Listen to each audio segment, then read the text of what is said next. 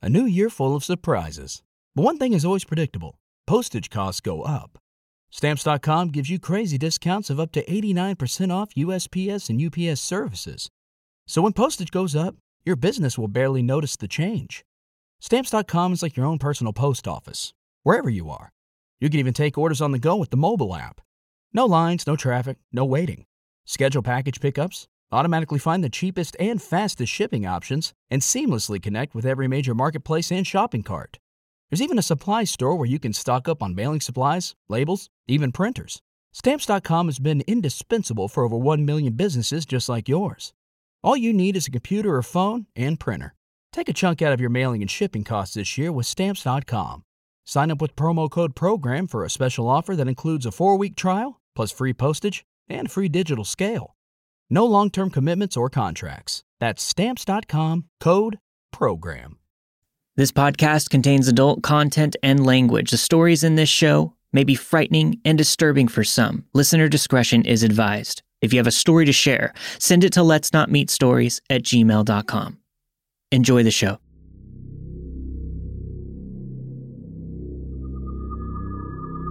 My name is Andrew Tate, and this is Season five, Episode eleven of Let's Not Meet, a true horror podcast.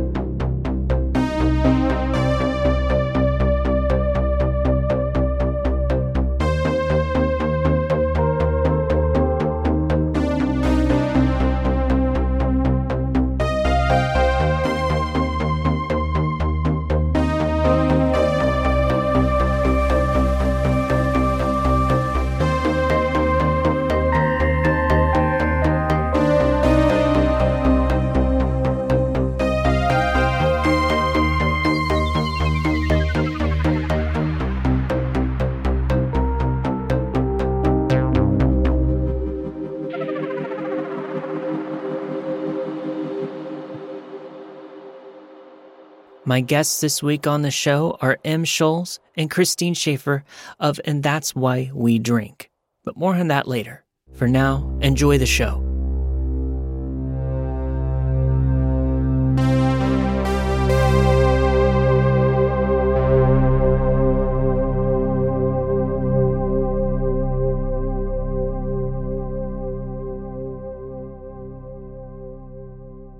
So here's my story.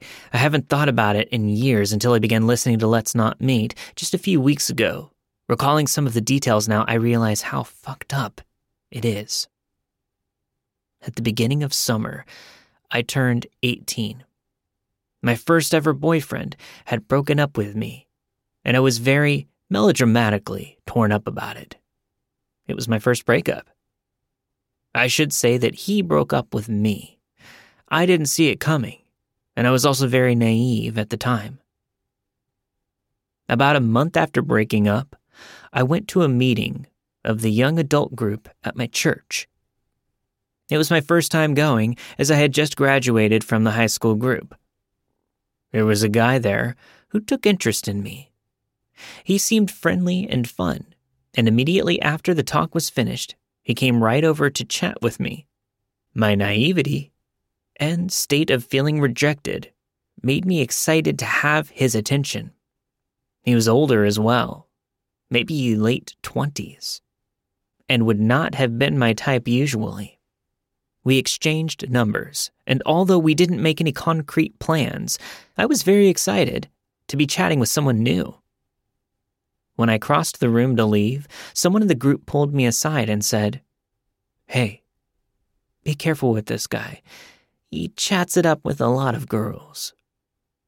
I thanked her, feeling like a bit of the wind had been taken out of my sails, and left. I didn't care about what she said. I just wanted to feel good about an older guy thinking I was intriguing, wanting to spend time with me. Since I had never dated before other than my previous boyfriend, I was thrilled at the prospect of dating now, and thought, why not, while calling a friend on the way home to tell them about this new guy. He texted me that night, and I was again thrilled. He texted me a lot over the next few days. I'm not very good at replying, but I kept it up. I thought it was a lot of messaging, asking me about myself.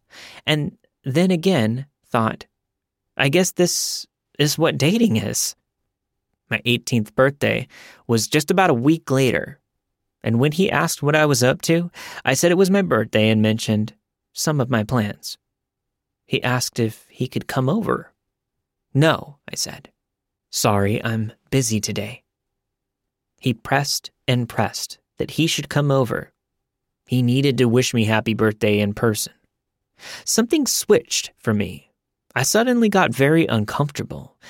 Insisting to come over and not taking no for an answer, especially when I already made it clear I was too busy, it, it was just a bad sign for me. So I stopped replying that day. After my birthday, I received many messages from him, asking more and more about myself, but I replied less and less. I guess I just came around to the fact that I didn't really know him, and I didn't want to. And the only reason I was excited in the first place was because he gave me a lot of attention when I was feeling really low. The fact that he was older was starting to creep me out as well. I never went back to the young adult group because I didn't want to see him. I felt harassed by him at this point. But I thought, since I was moving across the country at the end of the summer to start university, I'd just text him saying that I was moving, sorry we can't hang out, and then never reply again. I should say as well, I'm Canadian, so across the country means a five-hour flight, a very long way. When I did send that message at the end of the summer, he replied, I know you're going to the name of my university to study English.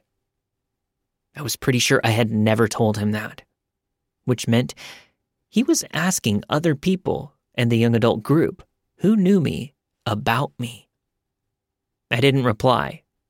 I flew across the country, and I was ready to start my adult life with a fresh start.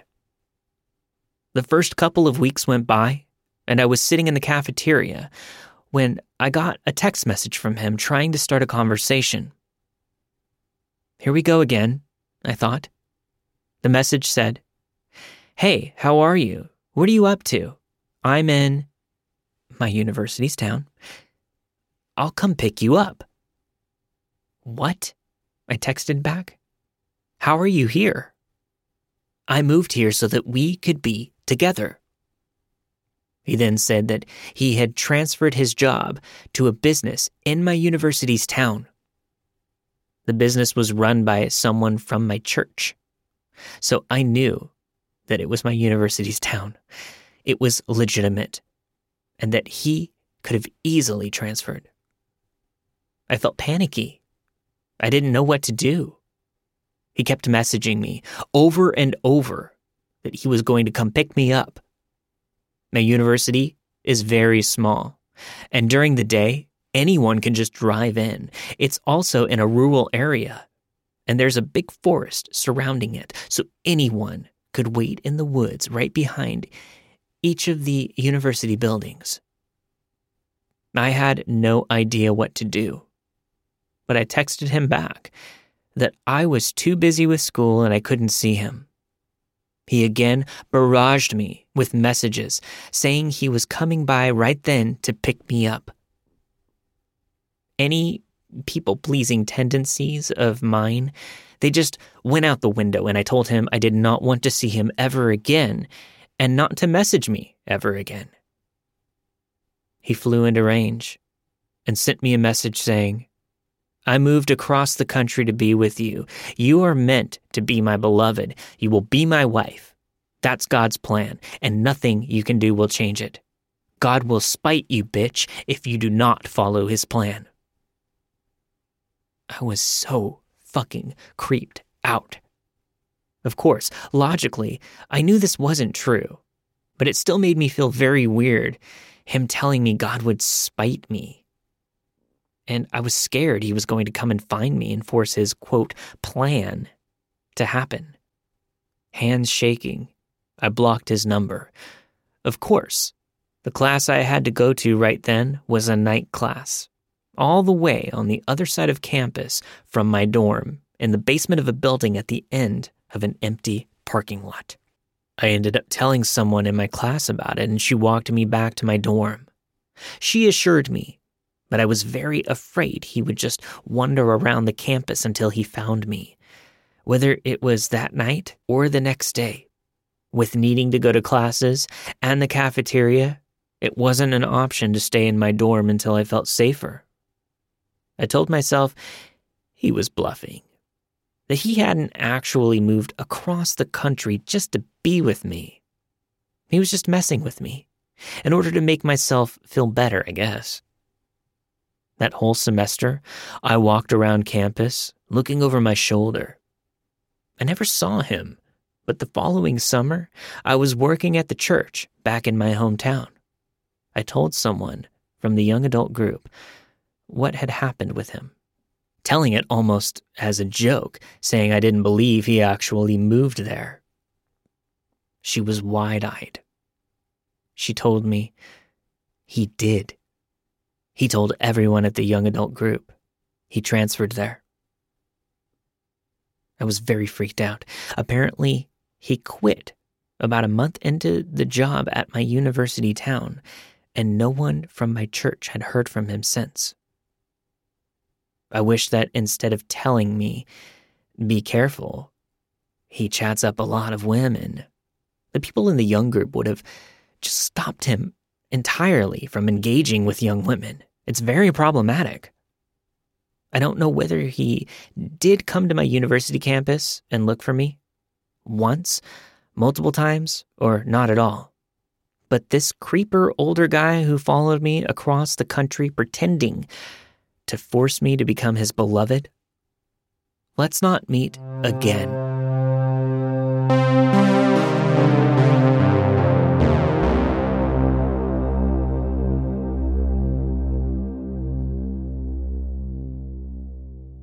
The story begins with a chance encounter at a random bar on a night with a man twice my age.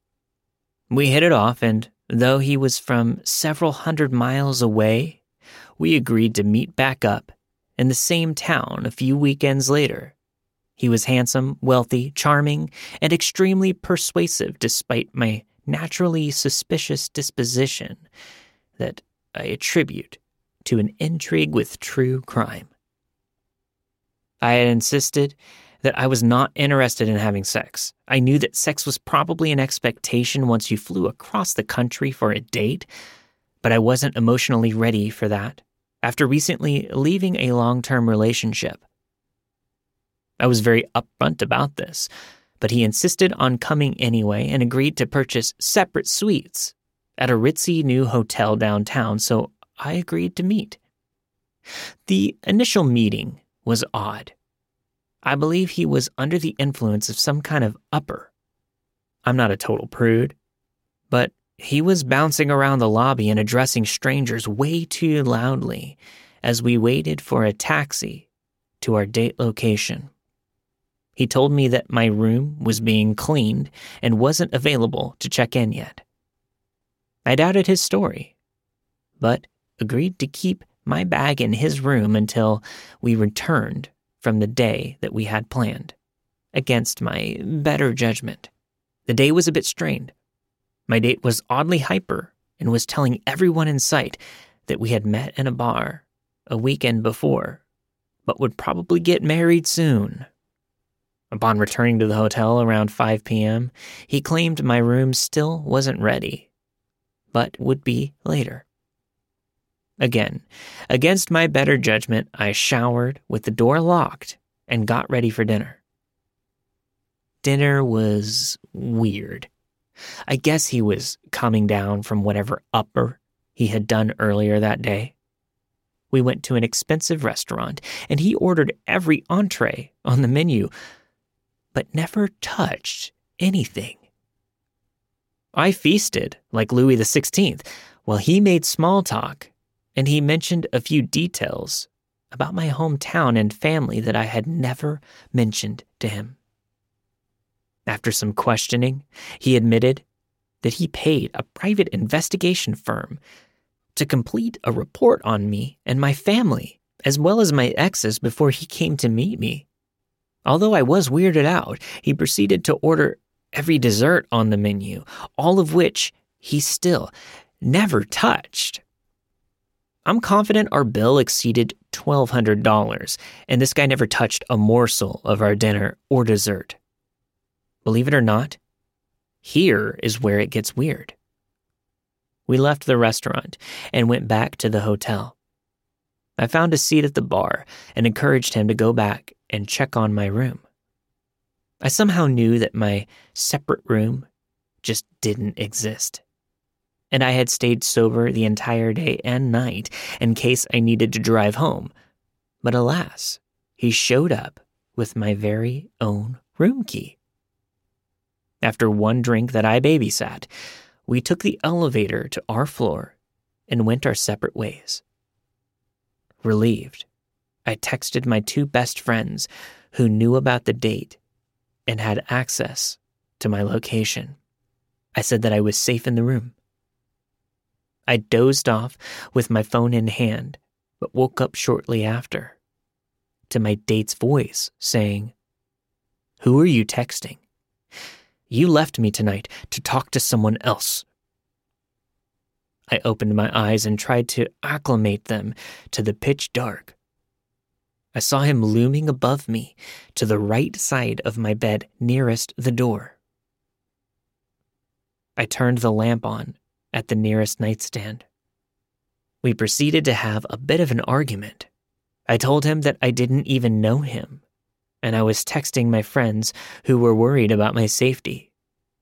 He proceeded to nearly cry, explaining to me how much he liked me, although we had just met, and how much I upset him that I left him to talk to other people.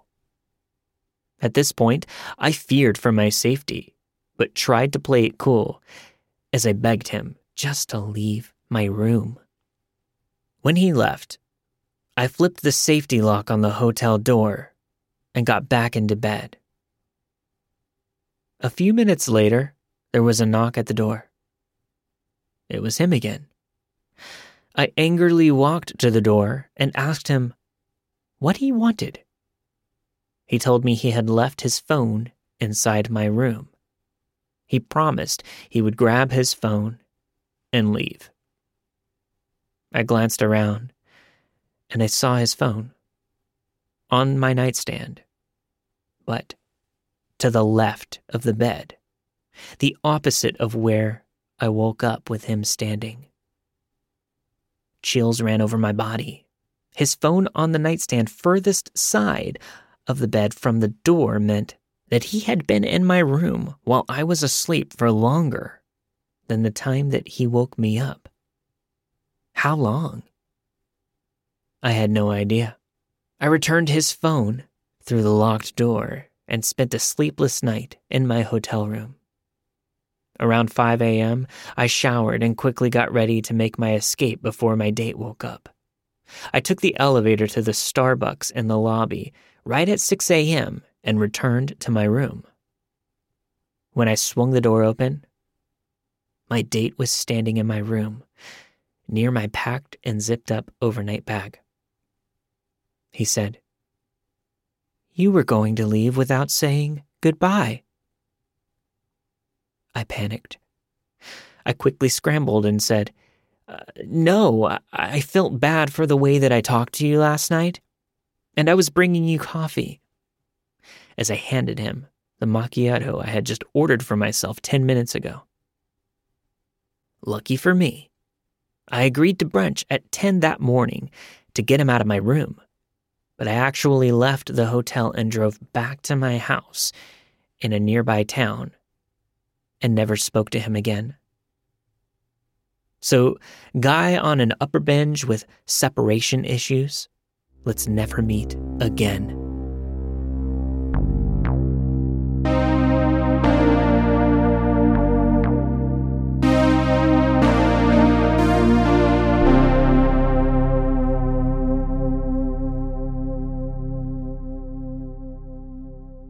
Get ahead of the postage rate increases this year with Stamps dot com. It's like your own personal post office. Sign up with promo code PROGRAM for a four-week trial, plus free postage and a free digital scale. No long-term commitments or contracts. That's Stamps dot com, code PROGRAM.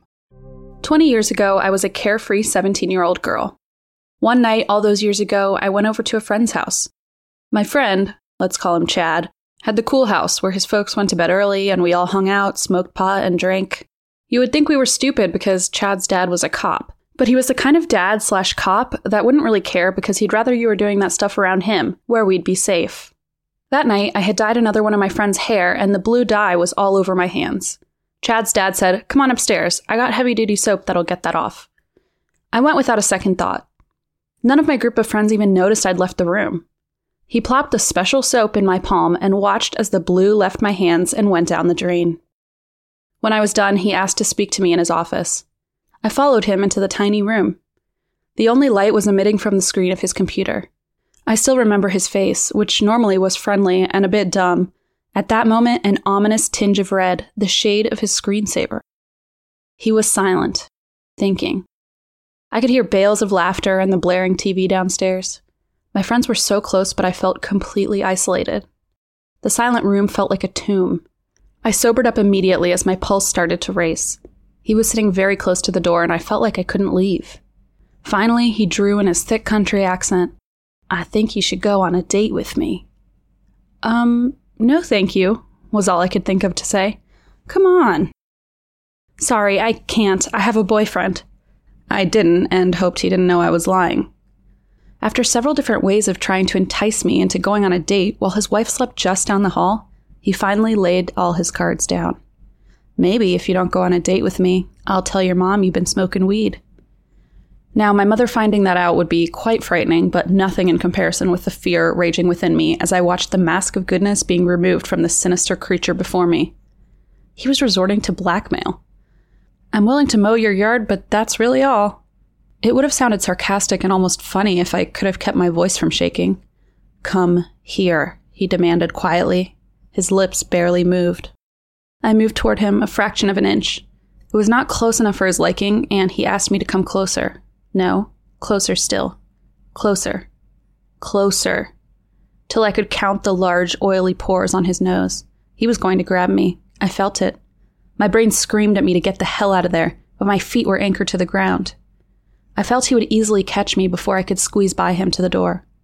I thought I might pass out from the anxiety. He leaned forward and I said, "I would really like to leave. I'm scared." Something in his features shifted and I could see the mask was back on. "I was just kidding. You don't have to tell anyone, okay?" His tone was kind and maybe a little worried. I told him I wouldn't and left the room, stumbling over myself, numb with fright. I immediately told Chad, and he was devastated and cried. He asked me not to tell anyone, and I said I wouldn't. I went home. I never went back there, and Chad and I never spoke about it again. But since that night, if I have to be alone with a man in his late forties, I have to shake off the image of his red face. To the wolf in sheep's clothing, let's never meet.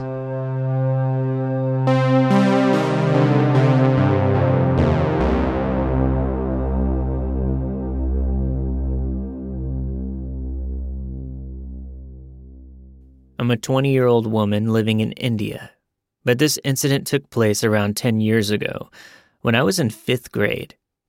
As much as I'd like this to be some exaggerated, distant memory, it's not. Two of the individuals who were with me at the time are still my friends, and we remember the incident exactly the same. My school did not offer bus services because there were more than a thousand students. So instead, everyone paid for private vans that would pick up and drop students off belonging to the same location. These vans were parked outside and around the school's campus, and mine stood the farthest from the school entrance. There were four other fifth graders in the van, and our classes always ended about thirty minutes earlier than the middle school and high school students. So we usually waited in the van by ourselves until everyone came. The locality is a safe one, but it only got busy when the high schoolers and middle schoolers were out. Until then, it was deserted. That day, the five of us We're chatting about some random kid stuff. At the time, I think it was the meaning of sex. Out of nowhere, there was a man standing outside of the sliding window next to me, staring at me. He looked old. He was probably in his sixties, a thin, exhausted, probably drunk man standing right outside the window with his hands on it. "Come with me," he whispered, staring at me. It was creepy, but it was also normal for men and boys to whistle and verbally harass girls in public places at the time, so I ignored, sure that he'll leave after calling me again twice or maybe thrice. I carried on with the conversation with my van mates, but the man refused to go away. "Come," he kept muttering. At this point, we were starting to get uncomfortable, and all of our eyes were on him. "She's not coming. Go away," one of the boys shouted from the other end of the van. The man did not budge. The worst we could imagine happening was being stabbed in the stomach. We didn't know what humans are capable of, physically or sexually. We didn't even know what sexually really meant. "Come," he kept repeating, pointing at me, growing frustrated. The boy put himself between me and the window and shouted, "Leave," again before pushing the window shut. The man didn't move, but being kids, we tried to laugh it off and continue with our conversation. The man suddenly starts moving away, and our fight-or-flight mode kicked in the moment we realized he was going for the door, which was on the other side of the van. The van had three doors with windows, one for the driver, one for the passenger next to him, and one for the rest. We split and scrambled to different doors and began locking them all with the windows before he could get to them. The moment we were sure the doors were locked, we realized that the lock for the passenger door window had been broken for a couple of months. This essentially meant that he could open the window, unlock the door by putting his hand inside, and let himself in. By the time we all reached the door, the man was already pulling at it and trying to push the window open. The three of us tried to push the window to make sure it remained closed while the man tried to push it open. Throughout this episode, though, none of us screamed or cried because we were focused on sealing the van shut. Looking back, this was probably why no one on the road noticed something wrong. After seconds, which felt like minutes, the man started pacing back to his initial spot. This was our chance. He was on the side that did not have doors. This was our chance to run. We flung the door open and ran for our lives to the entrance of the school. The man was old and unstable, and we were gushing with adrenaline. We ran. By the time we reached the school gate, the older students were walking out of it, and the area was starting to flood with teenagers and parents. We were in hysterics. We ran into our older siblings who were making their way towards the van. We were panting, panicking, and losing our shit as we explained what the fuck just happened. They laughed at how terrified we were and said that it probably was some old man just trying to say hi, or he probably was our van's driver's friend, and maybe we did not hear him right. They laughed and told us we had nothing to worry about. But when we insisted that he seemed very off, they assured us they'll come to the van and talk to him or debunk the hysterics. We took them to the van, but he wasn't there. Crowds of teenagers swarming, but the man was not in sight. See, he probably came to pick up his grandchild or something and mistook one of you for them, a friendly senior said. The van driver, seeing that the older kids were chill about it, felt that we kids were probably exaggerating and laughed it off when we told him what had happened. But being kids surrounded by friendly older kids who were already making jokes about it, we forgot about the panic and fear and started laughing with them.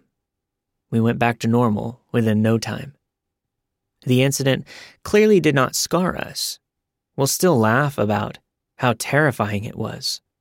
But looking back, it disturbs me that not a single adult took us seriously that day. The creepy man who tried to get into the van to do God knows what, let's not fucking meet.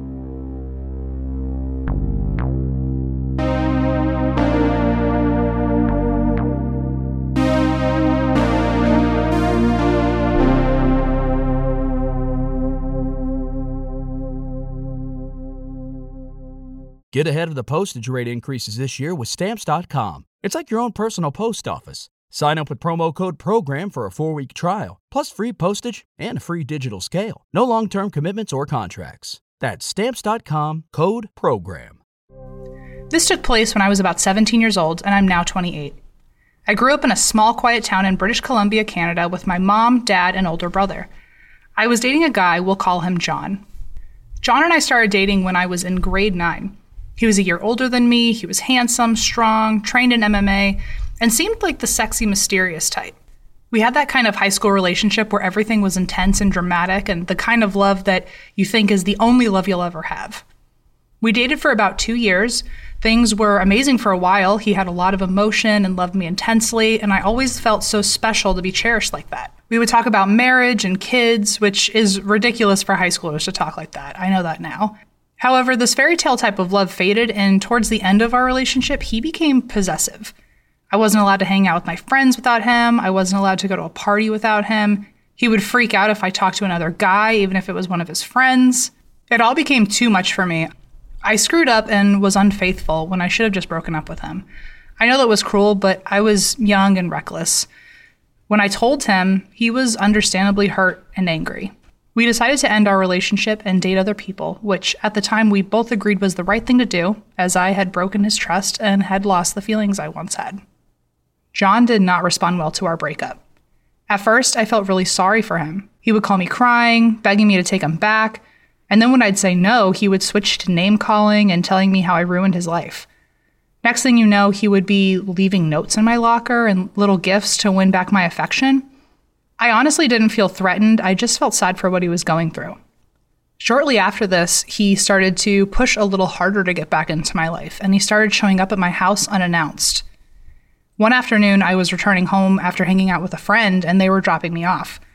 I saw John's car in my driveway and told my friend to drive past my house and drop me off because I didn't want my ex to see who I was with. Since this friend was a guy, I thought John would probably make a scene. Anyway, I walk into the house. My room was the first room down the hall from our front door, and I could see on my bed was a bag of candy and my favorite chips, a little gift from him. I rolled my eyes at the gesture and walked into my room, but John wasn't there. I walked into the kitchen, and he was sitting at the table with my mom. I asked him what was he doing there. I told him it wasn't okay to show up at my house like that, and my mom looked concerned since I was clearly upset and I didn't share with her everything that had happened. Just then he fell to the floor and cried at my feet. No word of a lie, he clung to my feet and sobbed. I tried my best to console him, and my mom tried to help him calm down too, but he was hysterical and inconsolable. We stayed like this for quite a while. I just couldn't get him to calm down and let me go. I asked my mom to call his parents and to have them come get him or try to convince him to leave. His dad came and finally convinced him to go home with him. I felt sick. Sick with sadness for him because he was clearly really hurting, but also sick with concern that this might not be the last time something like this happens. John left me alone for a while, and I thought he'd moved on. It was summer break, so I was working at a Chinese restaurant in town to make a little summer spending money. And one night I closed the restaurant and headed home. My parents were out camping and wouldn't be back for a couple days, and my brother wasn't home either. I was so tired and ready to just lay in bed and watch a movie. As I pulled into my driveway, my heart sank. John's car was there. I took a minute to calm myself down, telling myself he just probably is having another hard night and I could just call his parents if I had to. I told myself he would never hurt me as he still loved me. I walked in the front door. All the lights were off. I thought to myself that this was strange, but just continued into the kitchen. I flicked the light on, and there he was, sitting at my dining room table, in the dark, alone. I jumped a bit when I saw him and said something along the lines of, "What the fuck are you doing here?" I was instantly mad seeing him there in the dark, clearly trying to scare me. All he said was, "Sit down." I told him to get the fuck out and stop doing this to me. I told him I was sorry I hurt him, but I was done with his games and he needed to move on. He slammed his fists on the table and screamed for me to sit down now. Startled, I do what he says and sit down, tears now streaming down my face, and I'm now frightened by him. At that moment, I wasn't sure if he would hurt me. When he sees me crying, his demeanor changes, and I can see that he's smiling, and he starts actually laughing. I cry harder because I'm just so shocked by his reaction, and I'm terrified now. Just then his face goes serious again, and he says, "Why don't you love me?" I'm so scared by the way he's acting, I can barely find words. Through tears, I say, "Please just stop." He slams his fist on the table again, making a loud bang, and I scream. He repeats the question, this time yelling, "Why don't you love me?" I'm crying, still in shock. He stands up fast and kicks the chair back. My fight or flight kicks in, and I get up and bolt for the door. I don't get into my car. Instead, I just run down the road. I run as fast as I can, but I hear his car coming behind me, his heavy metal music blaring. I panic and jump into the trees and run along my street. I see him pass, so I come out of hiding and keep running. I ran to my friend's house where I burst in hysterical, and I told her what happened. She comforts me and asks if I want her to call the police. I say no, but she calls her boyfriend to come over just in case he comes by. Sure enough, I hear his car outside. He just starts driving slowly back and forth in front of my friend's house like a fucking creep. He does this a few times, blasting his stupid music until eventually he just stops and we don't see him anymore. I stay there for a while, and once I'm confident that I'm safe, my friend drives me home. I lock all the doors and windows. Exhausted and frightened, I climb into bed and I eventually fall asleep. Thankfully, he doesn't come back to my house that night. Things go back to normal for a few weeks, and I think the worst is over. He stops calling and showing up. Maybe he finally got the message, but I was wrong. I got a call one day. It's him. He's frantic and crying, telling me he wants to die and he's going to kill himself unless I meet to talk. I stupidly agree, and I drove to where he wanted to meet up. I get out and climb into his truck, and he asks if we could just go for a drive, and I agree. He starts driving, and we talk. He says the same stuff about how he loves me and wants me back, and I tell him I'm sorry, but I just don't feel that way anymore. He's visibly upset as he pulls onto the highway outside of town. He starts to speed up, and I'm starting to get nervous. Just then, he slams on the gas, and he's flooring it. I yell for him to slow down, but he won't. I remember hitting his arm, screaming for him to slow the fuck down, but he won't. Just then he reaches into the center console and pulls out a knife. I freeze and I watch in horror as he puts the knife to his neck, all while still keeping his foot pressed down firmly on the gas. I'm hysterical, in tears, and begging him to stop. I tell him I love him and I'll be with him if he'll just stop. Finally, he listens, he slows down, he pulls over and drops the knife. I pick it up and throw it out the window. After some convincing and reassuring him that I will stay with him, he drives me back to my car. I tell him everything's fine and I'll meet him at my house. He asks if I forgive him. I tell him yes, and I just say I want to go home and I'll meet him there. I get into my car and just break down. I'm terrified. How could someone who says they love me do something like this? I gathered myself and decided to call his parents for help. I explain everything to them and tell them he needs help, he needs to leave me alone, and this needs to stop. They tell me they're on their way to pick him up. I return to my house and I pull into my driveway, and to my relief, he's not there. I walk in and break down to my mom and just cry in her lap, terrified at what could have happened and thankful everything was okay. Since John was a year older than me, he graduated and I went back to school and went on with my life and didn't speak to him again. As far as I know, he got the help he needed and I never heard from him. So John, I hope you did get the help you need, but please, let's never meet again.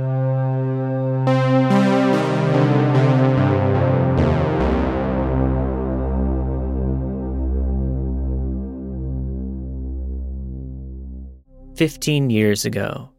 It was two thousand five and I was starting my senior year of high school.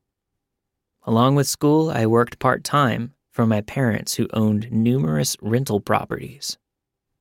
In September, my parents went on a trip and left me home because of school and work and to make sure that nothing went wrong with any of the rentals. I was seventeen.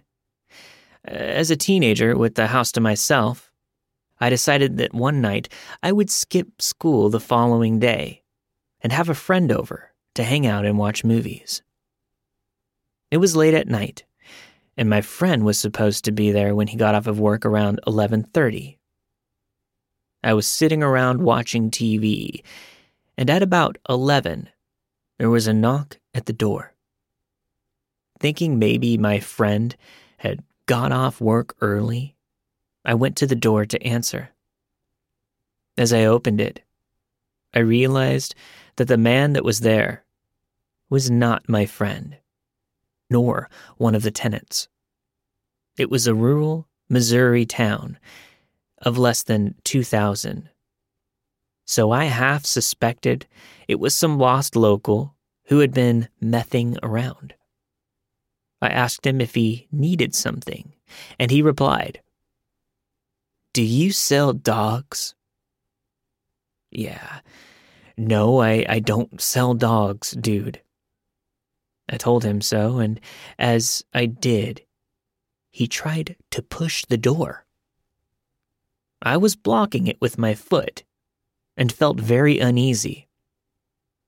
Since we were in the sticks, my parents kept a shotgun near the door, and my eyes drifted to it, thinking, God, I hope I don't have to use that. I noticed that he pulled something out of the pocket of the hoodie he was wearing. He was trying to conceal a knife and made another attempt at pushing the door. Keeping my foot against the door, I reached for the shotgun. He managed to push my foot and the door, and as he did, he heard me cock the gun. The second he heard it, he took off running. I was scared and had no intention of shooting him, but as he fled, I fired a warning shot. I managed to graze one of the columns that held up the roof of our porch. I was slightly unnerved, but figured it was someone high on meth and not thinking right. He looked vaguely familiar, but I couldn't quite place it. I called my friend and told him what had happened and asked him for his help in the morning. I handled the situation well, but I was also a dumb teenager, and all I could think of was, my parents are never going to leave me alone if they find out about this. In the morning, my friend and I surveyed the damage that the slug had done to the column. It had messed it up pretty bad, having cracked it, and there was a chunk missing. My friend was artsy and had an idea to see if we could use some plaster and sandpaper to repair it. We needed to go to get supplies, so we went to my car and got in. As we got in, I noticed that my car had been completely ransacked. Some gift cards and a pack of cigarettes had been taken out of it. We went to the store to get the stuff that we needed to repair the column, and then painted both of them in the event that my parents noticed. I could just tell them it was a home improvement. The weekend after the incident, my parents were back home, and I was out of town for a school trip. I get a call from my mother telling me that two local people had been shot upon entering their home, and a vehicle had been stolen. The police had identified the suspect and were looking for him. He was captured later that weekend after killing a family in Texas. When I saw the mugshot, I realized this was the guy who had been on my front porch earlier that week. He looked familiar because he rode the same school bus that I did when we were younger.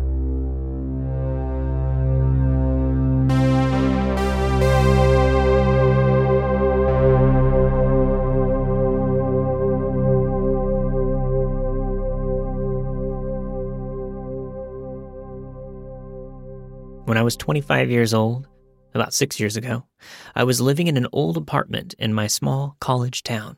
I had just moved home from New York City, where I had been for grad school. It felt nice to be back in my small little town with little worries.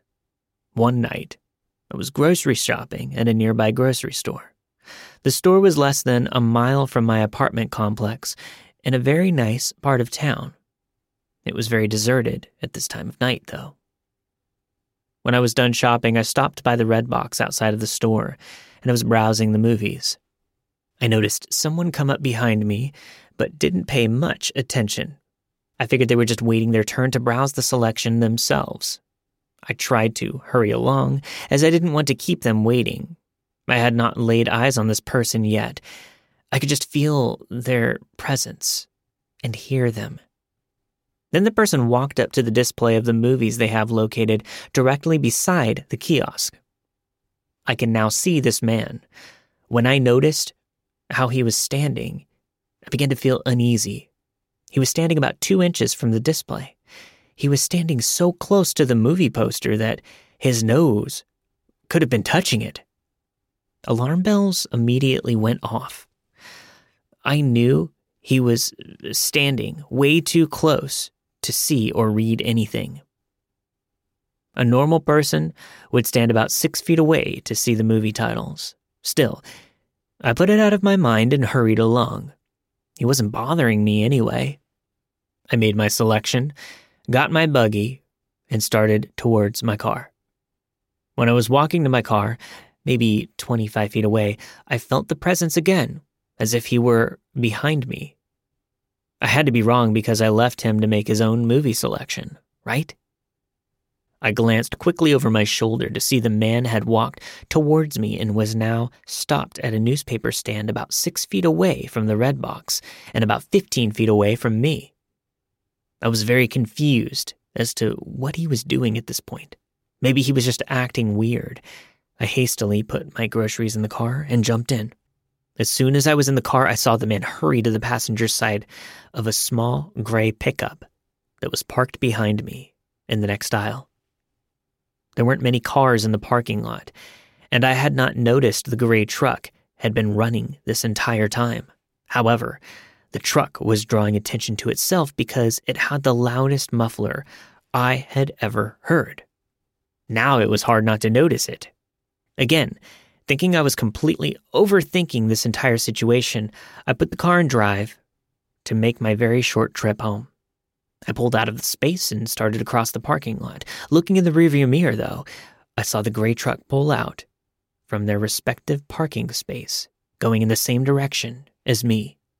I felt my heart race, just a little at this point. But still, I was thinking maybe it was my imagination. It was just getting the better of me. Besides, I lived in the biggest city in the U S and never felt like I was in danger. There is no way that I would be in danger in a town where you know everyone. I had lost sight of him after I had passed through a stop sign and figured the truck had pulled off in another direction. Just like I thought, nothing to worry about. I pulled into my apartment complex, which was in the same area as the new shopping complex. The parking lots were big, with lots of light and plenty of businesses around. It was a popular spot and usually quite crowded. However, it was late and there weren't many places open. Nonetheless, I felt safe there. I parked and was just a few short steps away from entering my complex with nothing to fear. I stepped out of the car and started collecting my groceries when I heard it. That sound, the loudest muffler I've ever heard. I turned to look at the entrance of the parking lot to see the most unnerving sight, that gray truck. I audibly gasped and watched them drive closer. I was completely frozen, with a stationary gaze fixated on the truck as the muffler grew louder. I watched as they came to a stop about twenty feet away from me. They made a hard right and exited the parking lot as quickly as they came. I hurried to my apartment and tried to calm down. Did they see me? Did they just want to know where I was going or where I lived so they could come back later? There were many apartments in the building. How could they find me? I called my brother, who was a police officer. He told me if I heard the muffler from my parents to immediately call the police, but I never heard the muffler or saw the truck again. These questions have plagued me, though. What was their plan? Was it completely coincidental, or did they have malicious motives? how many people were in the truck. Either way, I'm glad they decided to make that last turn out of there for whatever reason they did. My brother inevitably told my father what had happened. My dad talked to the manager of the grocery store. They both knew each other and informed him of what had happened. The manager let my dad come in to review the C C T V footage from that night. The manager and my father both agreed from watching the footage. It was clear that the man was following me. However, it was not clear enough or close enough to retrieve any identifiable markers. So, guy or guys in the loud gray truck, let's not meet.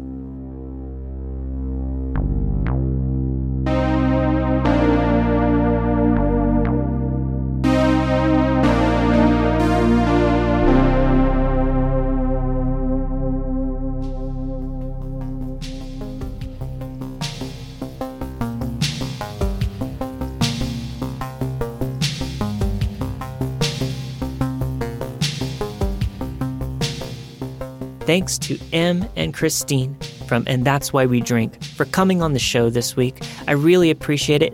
Uh, and That's Why We Drink. It's a paranormal true crime podcast. It's one of my favorite shows. Please check it out. If you're a fan of Let's Not Meet, I know you're going to love it. They are fantastic people, and uh, I really appreciate them wanting to come on the show and read a couple of stories. They also recently came out with the two hundredth episode special edition comic book celebrating their podcast. Check it out on their store over at and that's why we drink dot com and listen to their show anywhere you get your podcasts. Thanks for listening to this week's episode of Let's Not Meet, a true horror podcast. This week you have heard God Will Spite You, Bitch by listener Charlotte. Date from Hell, Break and Enter by listener Savannah. About a Creepy Cop by Julie Awe. A story from listener, and I'm absolutely certain I'm butchering your name. I'll do my very best. Shreethiga. Ex-Boyfriend from Hell by a listener that asked to remain anonymous. Encounter with a Spree Killer by a listener that asked to remain anonymous. And finally, The Gray Truck by Mama Craft. All of the stories you've heard this week were narrated and produced with the permission of their respective authors. Let's Not Meet, a true horror podcast, is not associated with Reddit or any other message boards online. As always, if you want to hear your story on the show, send it to letsnotmeetstories at gmail dot com. And if you want to get access to all of the bonus episodes every single week, there's a brand new one every week. Head over to patreon.com forward slash Let's Not Meet podcast. You're going to get exclusive merch and other bonuses as well. I'll see you all next week for a brand new episode of Let's Not Meet, a true horror podcast. Stay safe.